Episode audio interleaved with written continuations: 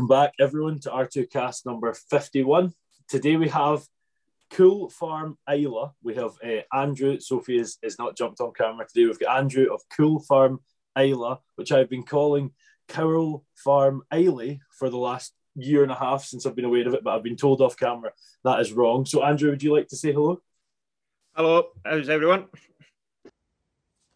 Before we get on into another excellent episode of the R2Kast, I would just like to thank the sponsor for the show today, The Scottish Farmer. A weekly magazine highlighting everything you need to know regarding the Scottish agricultural industry, whether it's breaking news, events happening in the sector, market reports, classified ads, or just wholesome stories happening in the industry. The Scottish Farmer's got it for you. So, two Islanders today. It's always quite fun when, I have another Islander on. I have noticed I am yet to film with someone from Arran. So I have made that issue, made that mistake, and not actually realised. My dad said to me on the phone, "How many folk have you had on from Arran?" And I was like, "Oh, I'll have had."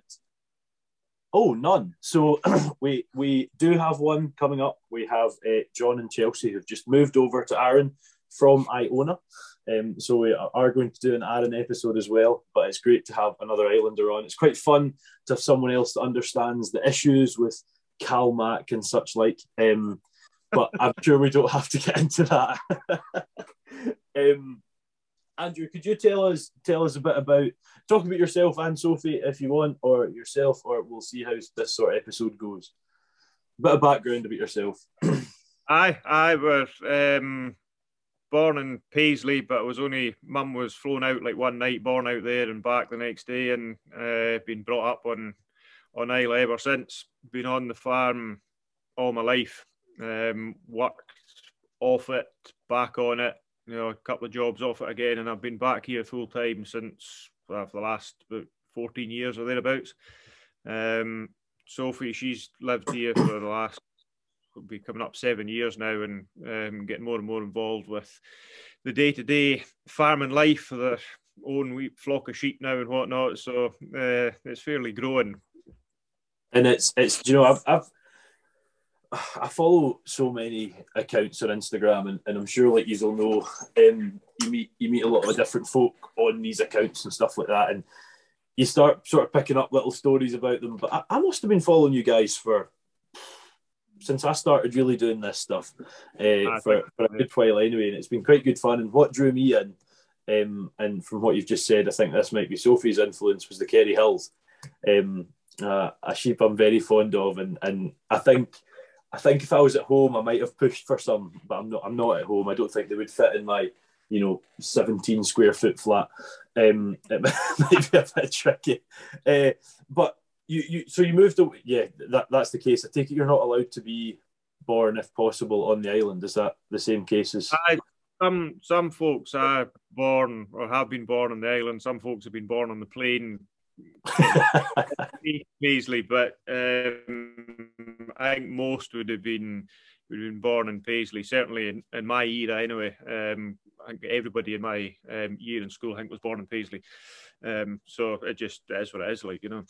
Yeah, no, we were. I think I think the rule back home is, if possible. I mean, obviously, there's an emergency that's different, but if possible, they would take uh, take you over to Irvine if it was your first child, and then if everything was fine, second, third, and fourth would be on the island. Um, mainlanders are probably listening to us at the, thing, at the minute, thinking what is happening. But uh, yeah, such is the way of island life. um, you came back uh, uh, 14 years ago. You said there, uh, Andrew. What what were the jobs you had before you came back? I worked on um, one or two other farms, just part time kind of thing. There wasn't at the time there wasn't enough work full time on this farm for me, so it was just kind of jobbing about. And I worked for a, a local contractor for a few years after I left school. Uh, well, actually, be a couple of years after I left school. To be fair, they, that was the last job I had before coming back full time. So it was really there was no there was no plan at the time to come back full time. It was just it was um, you know the dad was you know his um, he's got back problems and it was getting worse and whatnot. So there came a time he had to make the decision. So it wasn't leaving the, the job I was at wasn't the easiest decision, but it was the right decision at the time. Like you know, so um, but with like So coming back wasn't always the plan, no. But not quite as as soon as I did. Um, but you know, I've been back since I was kind of 20, 21. I've been back on the farm, so it's um, it, it fell into place quite a thing. And it, um, I went back just I was just a kind of general farm worker. Dad managed the farm, and then we took it over. I think this will be the fifth year we've been contract farming the the whole lot um, since the, the, actual owner of the farm passed away. Uh, we took it on a contract farming basis, and you know it's kind of given a bit extra freedom to to do to run it as you wanted rather than being that tied way, if you like, you know. And yeah, feel free to not go into detail here if you don't want, Andrew. But I think I, I started this podcast with a lot of folk asking me, you know, how do I get into farming? And and I think we all know how impossible buying land is, and how just about as difficult leasing land is and renting land is. Um, how does contract farming work? Contract farming is um, basically you've well the, the way we've signed up for it is we we supply the machinery and manpower um, to run the farm on a, a day-to-day basis, if you like. Um, the the owners they supply the land, the buildings, infrastructure, livestock. Um, they buy all the the seed, fertilizer, medicines, everything that's you know all that they they buy, and then you get paid a set rate agreed. Every contract farming agreement is different, but then at the end of it, there's a I think most of them will be the same where you've got a, a kind of profit share at the end of the year. So there's it's an incentive. So the better you do, the more you know, the more profit there is to be made at the end of it. Like you know, so. But as for into farming, if it wasn't for the fact that well, Dad managed the farm for forty something years, and I think it'd been nearly forty years he managed it for the one owner um, who, let's say, sadly passed away, and, and it went it went into placement into trust that's when they decided to to make it contract farming. If it wasn't for the that connection with dad and that family, I don't know how I'd get into farming. To be quite honest with you, on on the island. Is that maybe that sort of maybe not fear of not managing to get in the reason you came back earlier than you intended? Uh, possibly, I, I was. Um, I think I'd always planned on taking over from dad on the farm, um, but it kind of got at that point that if I didn't go back, things might have changed drastically to, to a point that maybe it would have got too far that you wouldn't have, you know, the farm might not have been the way it is now, and you wouldn't have wanted to, to go back after that. Like, so it was, aye, you're probably right. It was um, part, a good part of the reason, I think, yeah. It's probably quite handy that the owner has to buy the fertilizer this year. Aye, well, to be fair, we had, had nearly 20 tonne of fertiliser saved up over the last few years, just a few tonne here and there, and just kept it in the shed and bought what we've what we kind of budgeted over the last few years. And then, you know, we've always had extra. And this year we decided to, right, we'll cash in on this spare stuff. And so we didn't we didn't buy near as much as usual this year. So it was a godsend.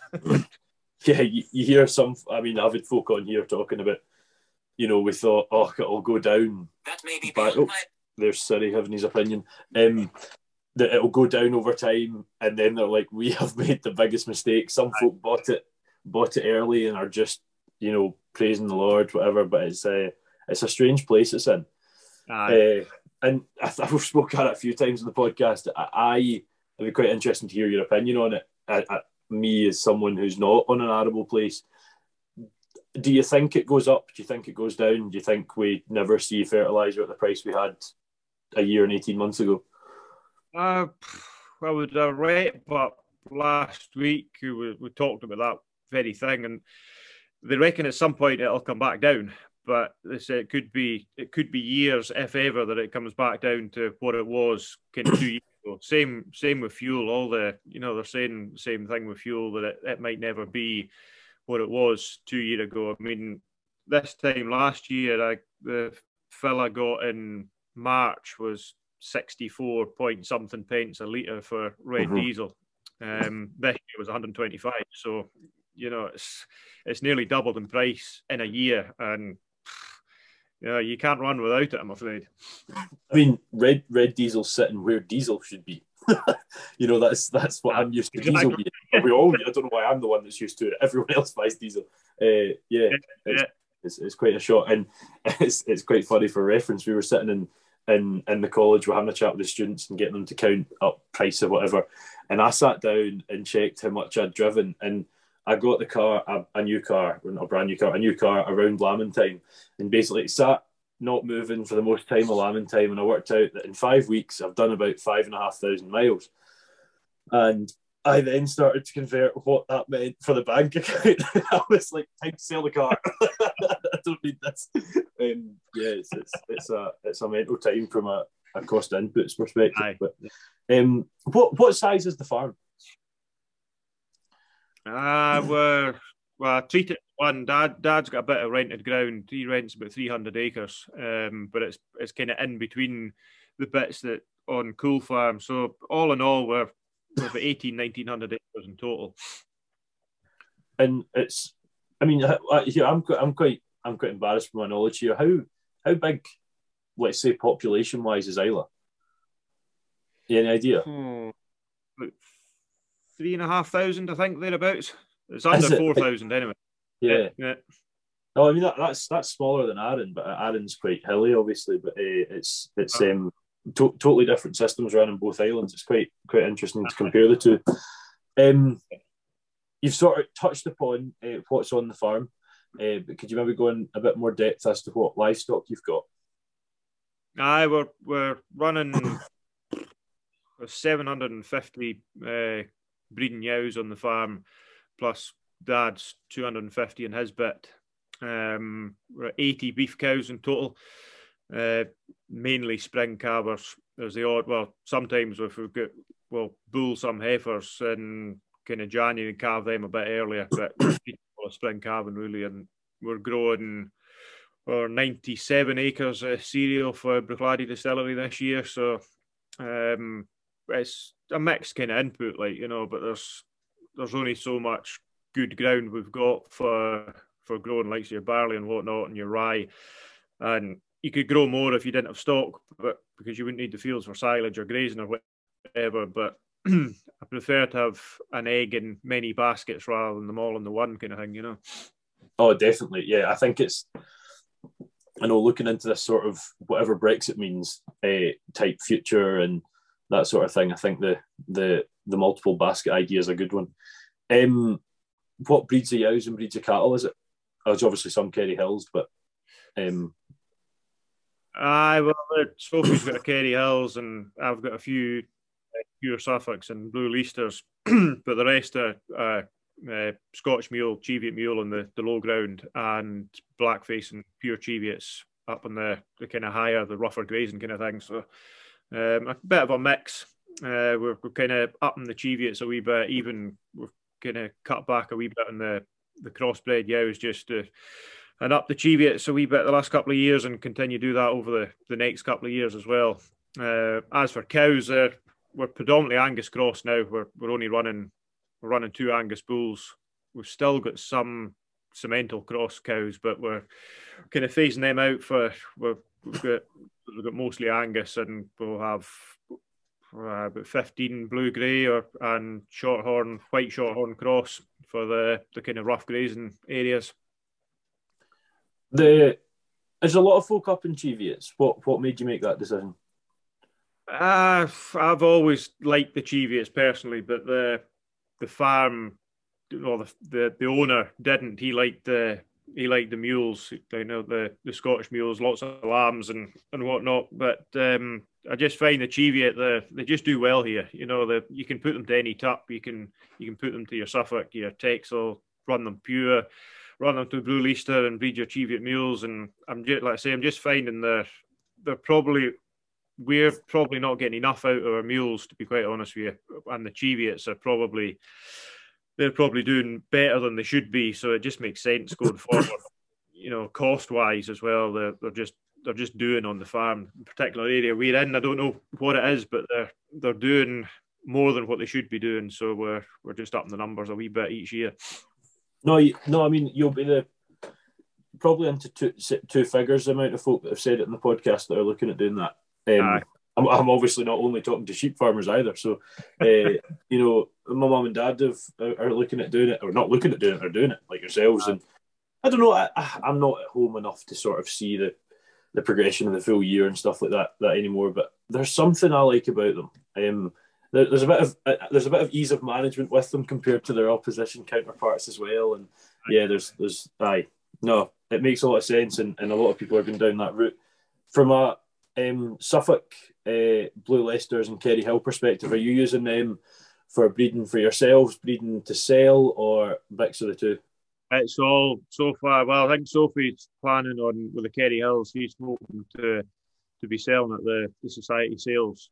Hopefully this year will be the first one, which will be quite quite exciting to be quite honest with you. But uh, the um, the Suffolks and the Blues, they're just purely for the farm. They're just trying to that's born and bred and a bit more acclimatized to because we're pretty pretty exposed where we are on the farm. You know, there's there's not a lot of shelter, so it's it's hard to get hardy tups, if you like. You know, so we're just trying to. Have, born and bred on the farm, they just seem to last that wee bit kind of thing. They're never, they're never big, showy, fancy sheep, but the you know they don't take half the feeding and they, they just seem to live like you know so it works it's not for everyone but it works for us like you know hardy and blueface leicester is not something i've heard in a sentence before oh, they're hard to come by but like i say it's, it's trying to get a blue a blue leicester through if you get it through the first winter i think you're doing all right over here but you know getting a shearling to to work in, as a two shear yeah, more often than not, they're they're not fit to go out the next year. Like you know, so the homebred ones, like I say, they're not not near as big as what you'd buy at sales and whatnot. Not not as fancy either, but the lambs are just as good, so it makes sense. Aye, no, definitely. From what I understand, uh, Sophie is very much in in your shop. But what do you think of the Kerry Hills? I'm well impressed with them. It took took yeah. a long time for me to come round to them. To be quite honest with you, it was uh, just kind of something out of the ordinary. And she was at me for a few years about them, and it never happened, never happened. And then um, she got a few kind of just last lambing time. I think the first lot came, and then it just spiraled from there. And I say this is the first lambing we've had. You know, they're all apart from the, she bought a couple at the the end lamb sale in December. Uh, but everything else was tapped on the farm and rear through the winter and then lambed on the farm. And to be quite honest, you can't fault them for the just the mothering ability of these sheep is unbelievable. Like you know, so and they're they're doing well. The lambs are growing well. They're they're thriving. Aye, they're wild, but see when if you're working in a you know sheep handling system or we've got a fixed one as well. We had them in the fixed one the other day they just run. You know, they run up races. They keep moving. There's none of this having to push them up. You know, aye. So the answer to your question is so far well impressed, but you know, there's a long way to go yet. I, I I don't know if the camera sort of jumps to whoever's talking and stuff. I don't know if it jumped to, to Andrew at the right time there, but Sophie's thumbs up definitely came in at the side of the screen. Uh, so I don't know if this is sort of like that was Andrew's opinion with a gun to his head, or if that actually was Andrew's opinion. um, no, well, to be honest, we, we crossed, we put one of our top lambs, we put a few uh, Scottish mules, and we put the bot shear, shearling she bought, we put him to some black faces as well. And these, I think, well, I'm not going to say too much, but you know, they're very, they're not unlike the Scotch mule to look at out the blackface yow um, but they're they're just almost born ready for the winter. Um, you know, they're, they're born with a, a thicker coat. They they might not grow as big, and they might not have they might have you know quarter of a lamb less than compared to a Scotch mule. But if you're not having to put half the inputs into them, you know, it'll be interesting to see how they do as you know as breeding yows on the farm in a year's time. Like you know, and how how many lambs are you getting normally? One, two, or is it? You know, where where are they in that sense? In the Kerry Hills, they well, they they came off yesterday. We tagged them all, and ten yows on that lot with sixteen lambs. So there's one one point six out of that lot. So you know, uh, they're doing all right. They're not well.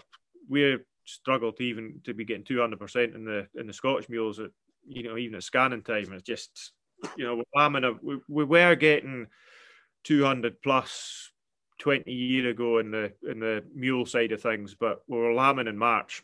You know, we're lambing beginning. Okay. Um, obviously, early, earlier you tap them, the more lambs you're getting. But we were losing too many. You know, right, it's all very well having a lot of lambs born, but if you're losing them with weather, no grass, bloody bloody blah. So we put the well, we're lambing nearly six weeks later than we used to be. So you've got to take the hit one way or the other with that kind of thing. So. And and truth is really the second you start going above two hundred percent, you like, you wanted to stop. I well, I I don't like triplets. You know, I um I, I can't be doing with them. We had blooming one one or two, certainly one at five this year, but that was you know it wasn't a miracle, but it was a miracle that we're all five alive, and the five of them are still alive. But I just can't be doing. I'm quite happy with we've got kind of ground above the beach that does a right good job even of singles. You know, mules go down there with singles, and the lambs will be sold beginning of August at 40 plus kilos. Like you know, so um, that suits us. The the odd one is fine. But I mean, when you're certain you're starting to see your percentage at 210, 215, you know you're going to see a few, and that's a bit. I, yeah. I, I dad when when he was getting the 200 plus. I think it was about 400 Scottish mules, and I think it was about 100 sets of triplets out of the 400, and it was just yeah, it was a headache, like you know. Aye, no, absolutely. Um, are you rearing all lambs fat, or are you selling any store? No, we'll sell most of them store. To be quite honest with you, they'll right. They'll all go. Some of them will be. Some of them will be away fat, but they're all through Bridgend, um, the local market, and you know, some folk will, the, the, butcher will buy a few, the local butcher will buy a few. The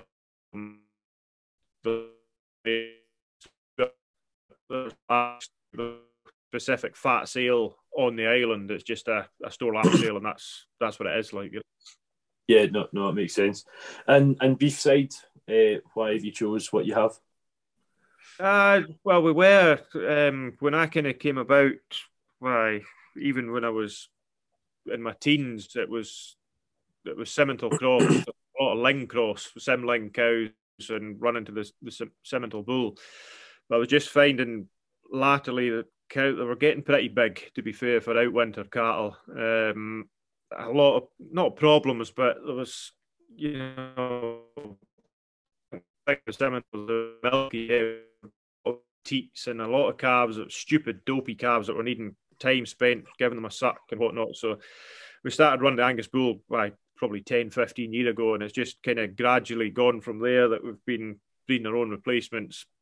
And, you know, now we'll calve, I calved two cows, I think this, or three cows this year, one cow last year. You know, you've one or two calves you need to bring in to give a suck to. One I had to bring in the other day because the cow calved on her back, so she was a bit weak in her back legs. So brought it in, brought the calf in. Actually, the weather was pretty bad, so I brought the calf in and brought the cow in. Uh, two days later, that once she was kind of a bit fitter on her feet, and put the calf in for a suck, and she was out the next day. So there's there's just far less with the Angus. We're finding there's far less. Um, labor intensive than what we were used to like you know and a lot quiet easy handled uh, out the problems, if you like, as well. We're pretty pretty ruthless. If the if a heifer causes, a problem, fine. But if she causes it again the next year, we just we don't bother keeping them. trying to trying to get down the route of you know not performance recorded, but you know weaning out the the ones that aren't performing well enough, and it, it is working. It's a slow process, but it, it we are getting there. Like you know. I think I think we all at some point have that sort of sentimental battle, and then you're like, nah, have a policy, stick to it, Aye. and it always works out better. Yes, sometimes you're like, oh, quite like her or whatever, but you know, um, I, I, think everyone, everyone you hear that goes down the this is my rule and I'm following that always is, is better off. Um, it, it, it, just works better. This this is a bit of a random question, but do either of you have other jobs? Are you both full time on the farm? Uh, she's full time um, as an operator at one of the distilleries, so Caol Ila Distillery. Um, right. So she's got a full time job. So the the farming's just a, a part time thing, uh, um, and come home from work and go back to work and be a sheep or whatever, like you know. And uh, you said, is it? I was embarrassing myself so bad. Caol Ila, Kalila. Aye, that's it. Yeah. Um, Because is it is it eleven distilleries you have on Islay? There's that many getting built. I, th- I think it is, but there's as Sophie just said there. There's that many getting. I think there's the there's another two getting built at the moment, and there's plans in for a third one there. So I think it's eleven and two getting built, but I might be wrong. And you, you probably don't have the answer to this because it's you're a farmer, you're not in charge of the distillers. But uh, why? Why is there so many? What what what's the reason? What what happened on Islay that they thought, you know what, let's have more distillers than we have people? why did that come about? I don't really know. I'm not going to try and answer it in a way that it could be wrong because I genuinely don't know. But what I do know is it's getting to well, I think it could be getting to the stage that it could be too many.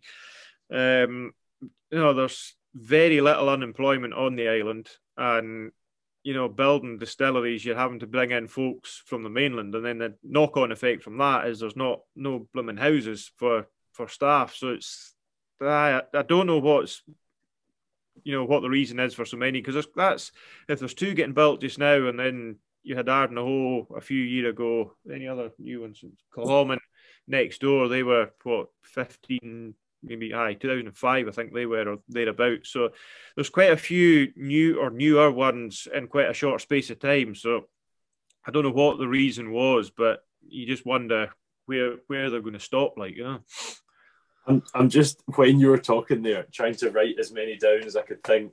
Um, I'm just I've uh, let's see if these are even all from one, two, three, four, five, six. I think I've got seven. Tell me if these are wrong. Um, Bowmore. Aye, yeah. Uh, Laphroaig. Yeah. Uh, Caol Ila, like we're saying, Bruichladdich. Yeah. Bunnahabhain. Bunnahabhain, is it? Yeah. Uh, Yeah, Lagavulin, and Kilchoman that you said. Yeah. So there's there's one beginning with A and I can't get it. But anyway, that's not why we're here. Ardbeg, we get that's one of them. That's it, Ardbeg. And I, I don't know, it's quite interesting. Have you been to all of them? Eh, I don't think I have actually. No. No. I'm sure you've tried all of them. Probably not. it tends to be the, the, ones well Bruichladdich I've been to obviously because we do quite a lot with them but I think the ones that I'll have been to will be ones that'll have like a coffee shop or you know you can get your lunch or whatever there the ones that I won't have been to will be you know ones that don't have these facilities Oh, some are just a distillery. They're not a guest. Oh, I Aye, they've, see. well they've all got I think they've all got centres but not all of them will do like lunches or, or whatever so No, the, the two back home on Arran are, and the new one is very visitory. Um, aye. yeah, uh, but I hope you've kicked your feet up and got comfy and enjoying another fantastic episode of the R2Kast with another really interesting guest. I would just like to quickly take another second to plug the sponsors of the show today, the Scottish Farmer, and I would strongly advise you to go out and pick one up this week and see even more of the fantastic people that are in our industry. is is is Islay touristy very yeah Is big it? time purely for that or for other things? I think the whiskey is the biggest thing, um, to be quite honest with you. But then you've got a lot will come in the winter time, or well, any time. But you will get a lot of bird like bird watchers in the winter, you know, geese and whatnot. And but you'll get bird watchers all year round. But uh, whiskey will be the biggest thing, and followed by the kind of wildlife aspect of things. And you mentioned you do quite a bit with Bruch Laddie, Gladych, Laddie. Embarrassing myself today. uh, Bruch Laddie. No, That's right. Yep, Yeah. that's the one. I, I am. I, I don't know if it's clear. I either can't say anything about Islay or I don't know, but I, I do not like whiskey. um, it makes me sound the way I sound at the minute, as if I've got COVID, which I don't have. don't know why I'm telling you. You're about 300 miles from me. You're not going to get it. But uh, yeah, um, yeah I, I always sort of like the idea of whiskey, and, and it looks and folk that collect whiskey just look cool. But I am nah. it, it, it hurts my tum tum too much in my throat, so I avoid it. Oh god, it's Porn Star Martini or I'm out. Um, the how, does that how does that contract come about? Did you go to them? Did they come to you?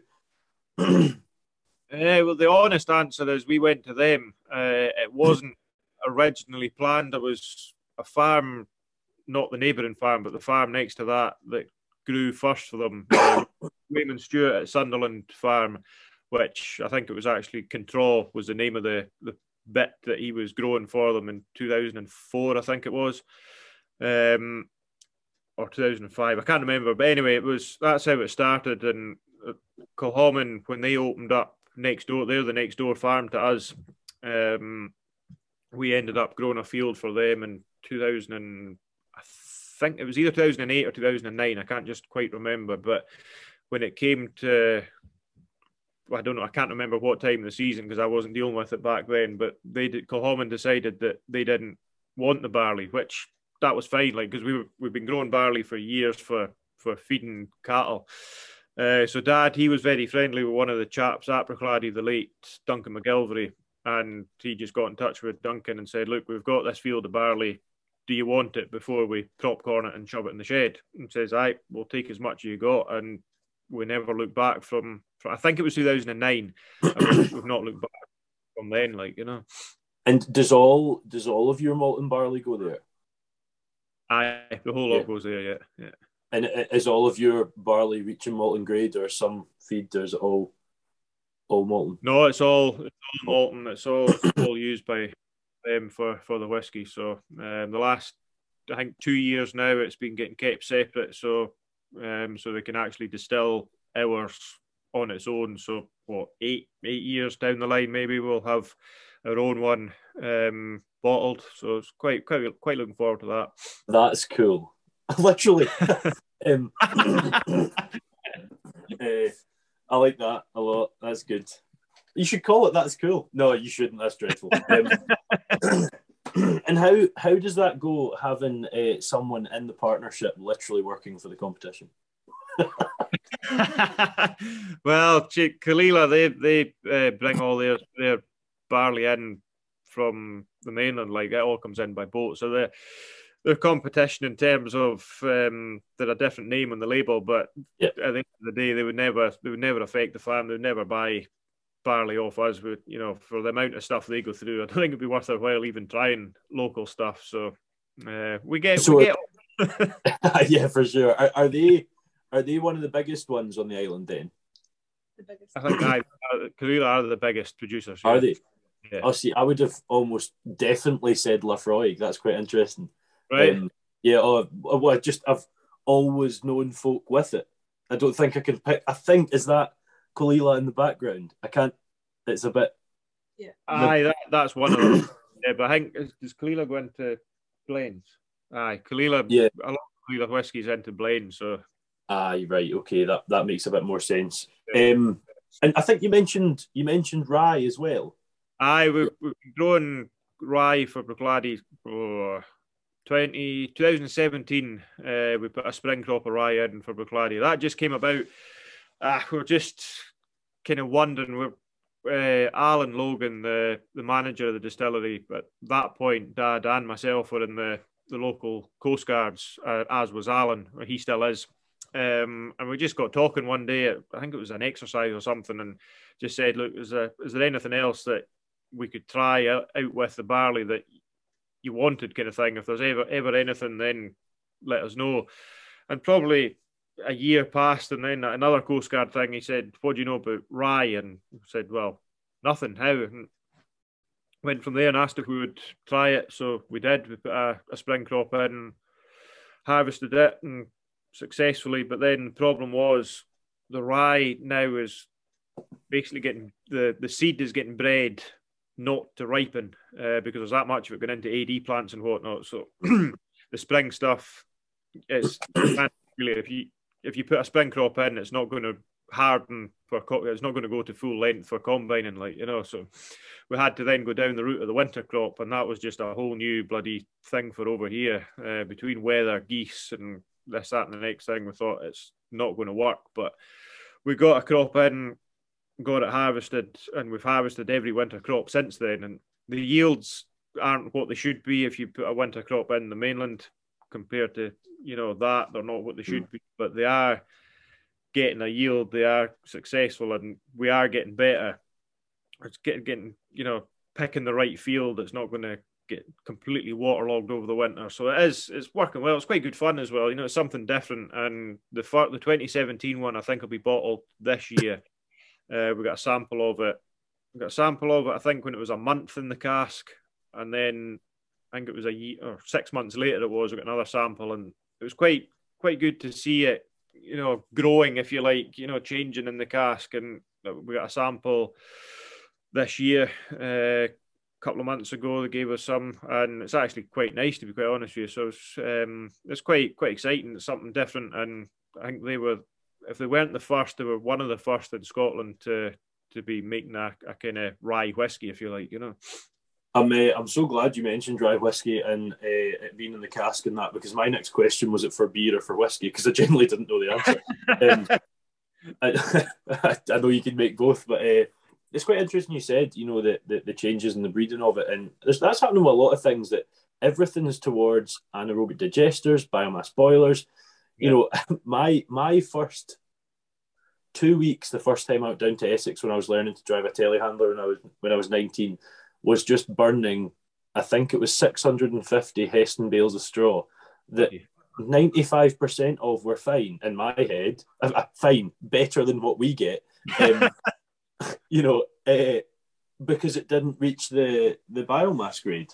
And it's like it's kind of like the putting trees on arable ground. It's like okay, but you know, uh, the thing about the trees is once, in my opinion, once the ground's under trees, that's it gone. Like you know, and it's hundred percent. Yeah, you know, getting that land back is just not going to happen. And I'm not a fan of it personally, but that's just me from a, a farming point of view. I know there's money to be made at putting your you know, giving up your land for the trees. But I say we're we're a mixed farm with the the cattle are all bedded on straw grown on the farm, as are the sheep. You know, what comes off the field straw wise goes back on the fields as straw dung. We're we're fattening lambs through the winter. Um, well, we're putting weight on lambs, not all fat, but we're putting lambs through onto rape and stubble turnips through the winter time, and you know it's you know it's it's more I think trying to save the planet is maybe more about how your rotation works rather than you know putting your whole bloody farm under trees like you know it's um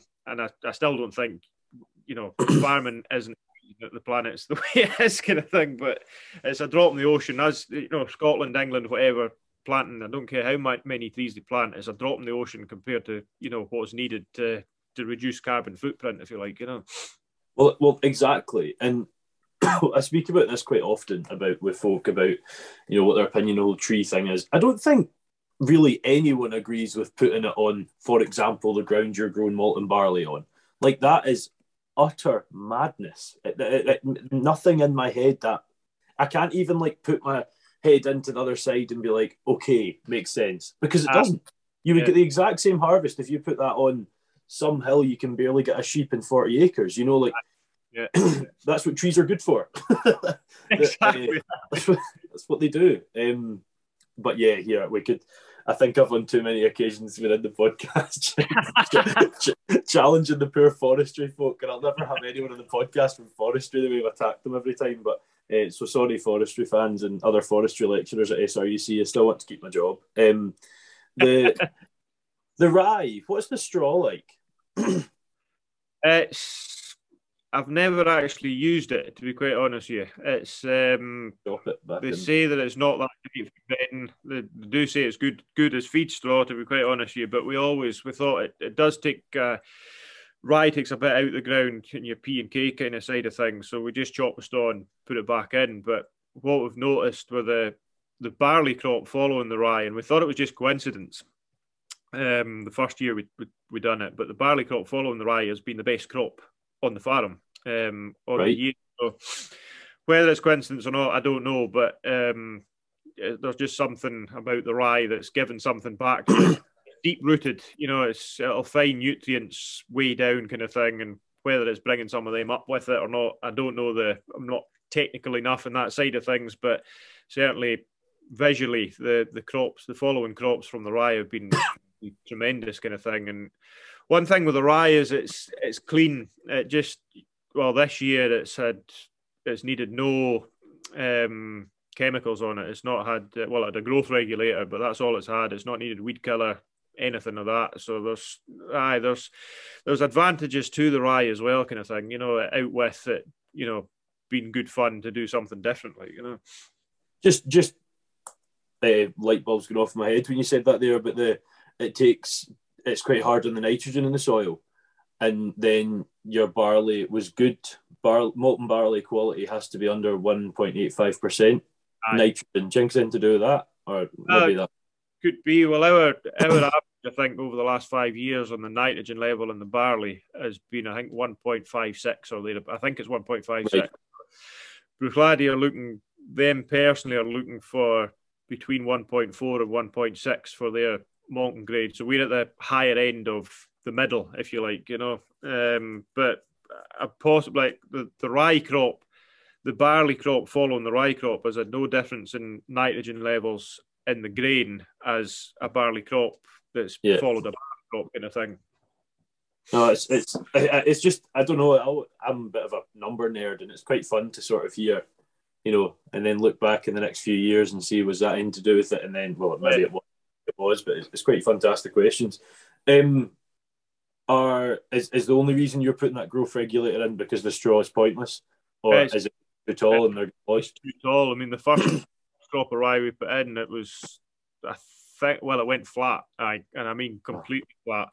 It grew. We didn't put a regulator on. We are just we kind of went in blind and probably a bit naive. We didn't put enough research into what we did and didn't need to do, um, which you learn from your mistakes. I'm concerned, but it grew to it would have been five foot plus anyway. That crop of rye. Um, so it Good was God.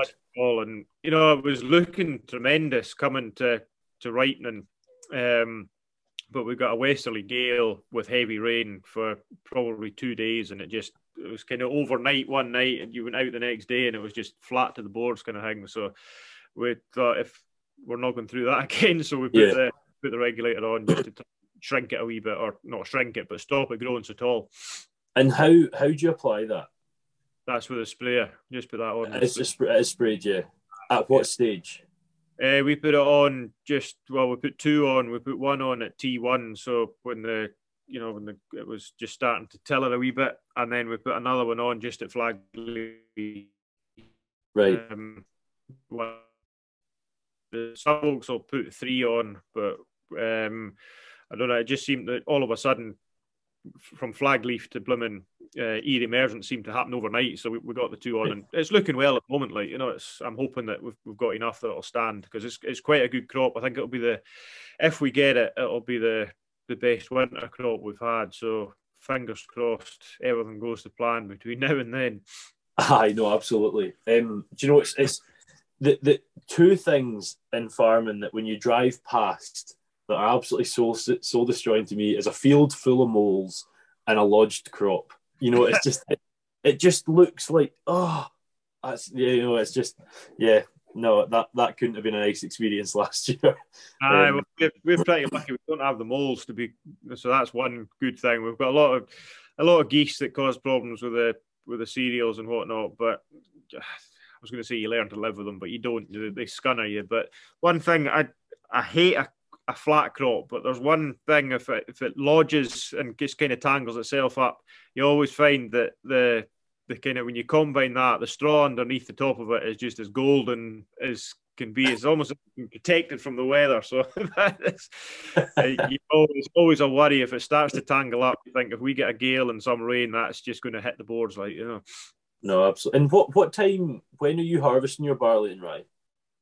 Uh, the rye will be the rise about the same time as the barley kind of sometimes the last couple of years has actually been last harvested, which has been kind of well into September. Yeah. Um, barley wise, I think the earliest we've been finished in quite a lot of years has been end of August.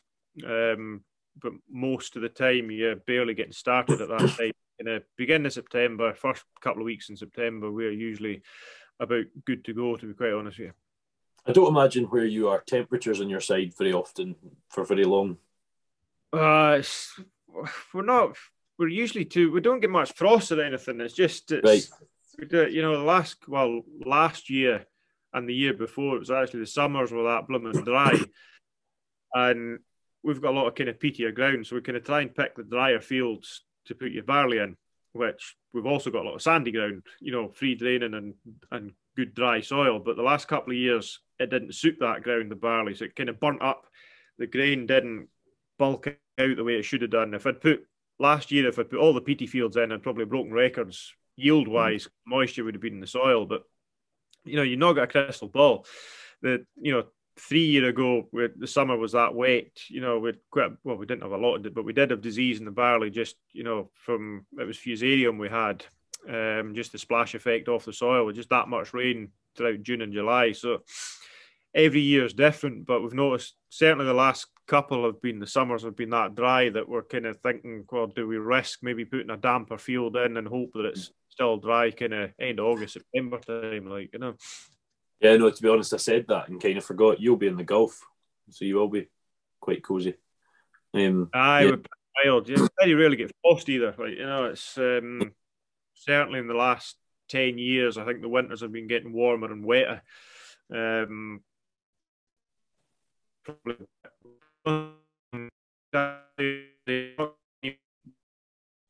annually than what we have been. It just it, it seems to be coming in more extreme times. Like you'll get massive downpours, you know, for a few days rather than a bit of rain for a month, kind of thing. You know.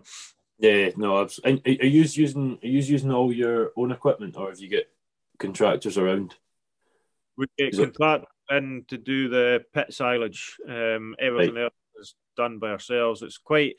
There's a few contractors on the island, but is when you well, let's say we're nearly 100 acres of cereal, we're 150 acres of silage. Um, these kind of things, a lot of the silage is baled, which we do ourselves. But the pit silage, obviously, we get someone in. Um, but with the contractors, with these kind of things, when you want to go, everyone else is wanting to go. And you know, especially with the barley, the window's that small. I think if we didn't have our own kit, the farm's always been pretty well kitted, to be fair. But I think if we didn't have our own kit, there'd be a lot of losses, you know, over the years.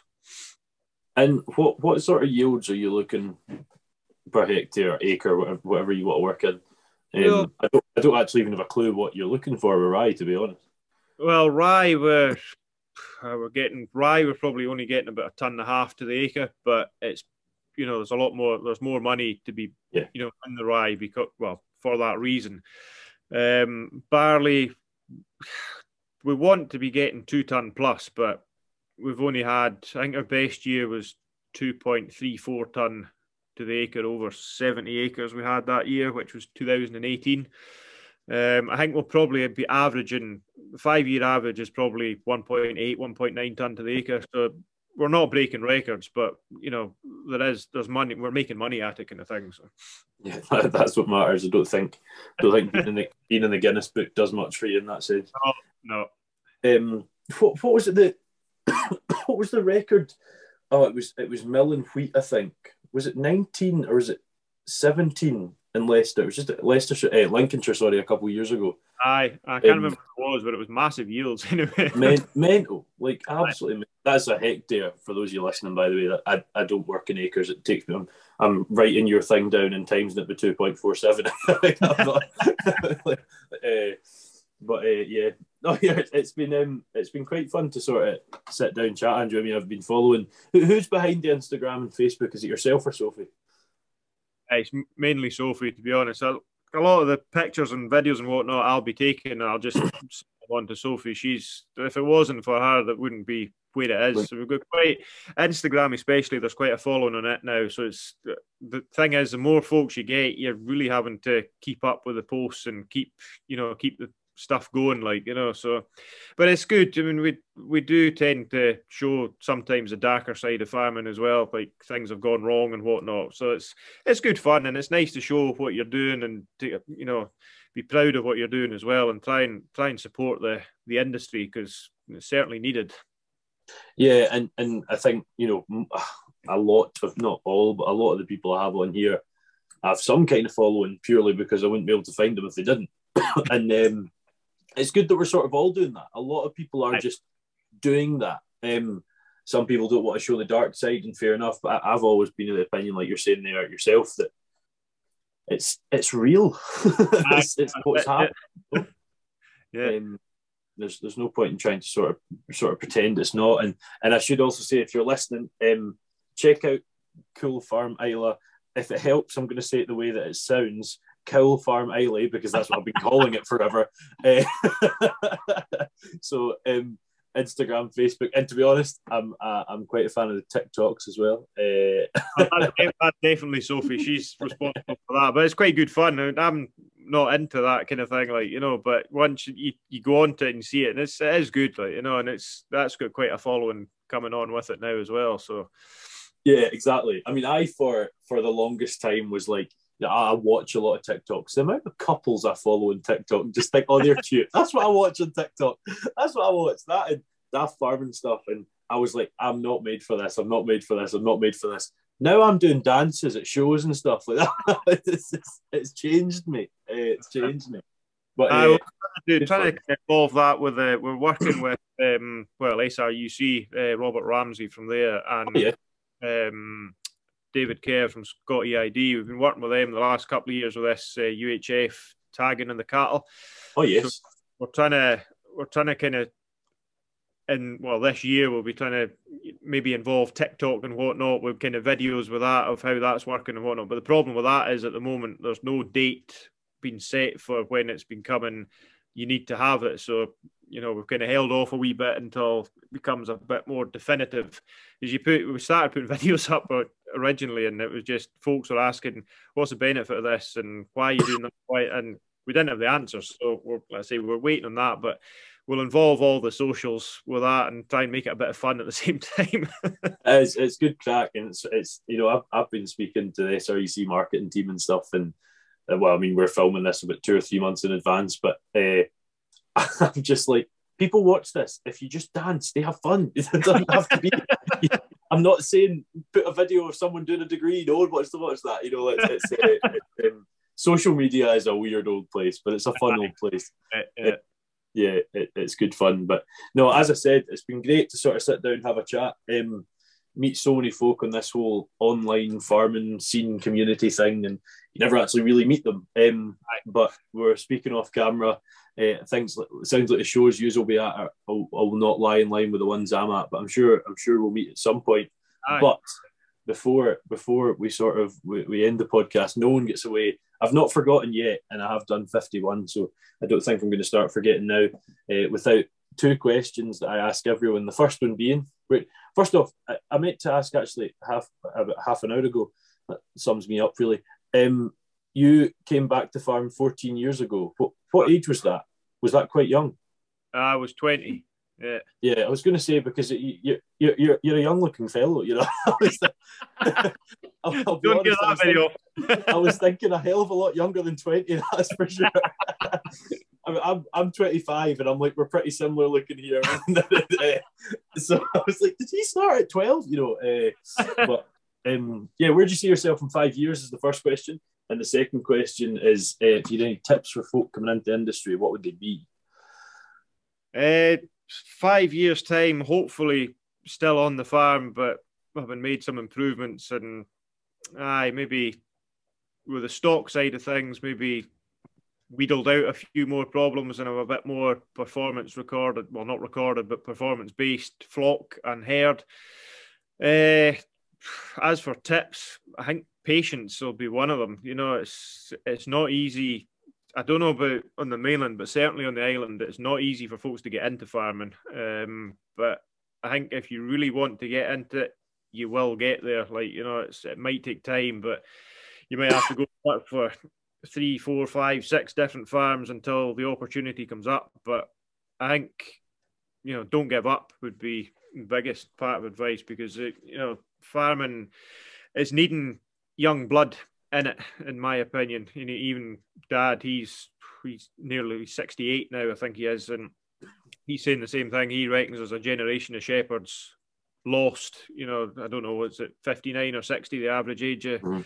the farmers at the moment, and that's not a great place to be. you know, it's I think we're needing needing younger folk, and I think you know it seems to be slowly happening. And you know, even with social media thing, folks are maybe oh well, that's something I could do. And you know, a, a lot of farming's you're kind of born with it. You know, a lot of folks say you, you're born a stockman or you're, you're born whatever, but you know you can learn it all as well. So I say, I don't give up would be the the biggest bit of advice. Just be patient, and you know, chance will come.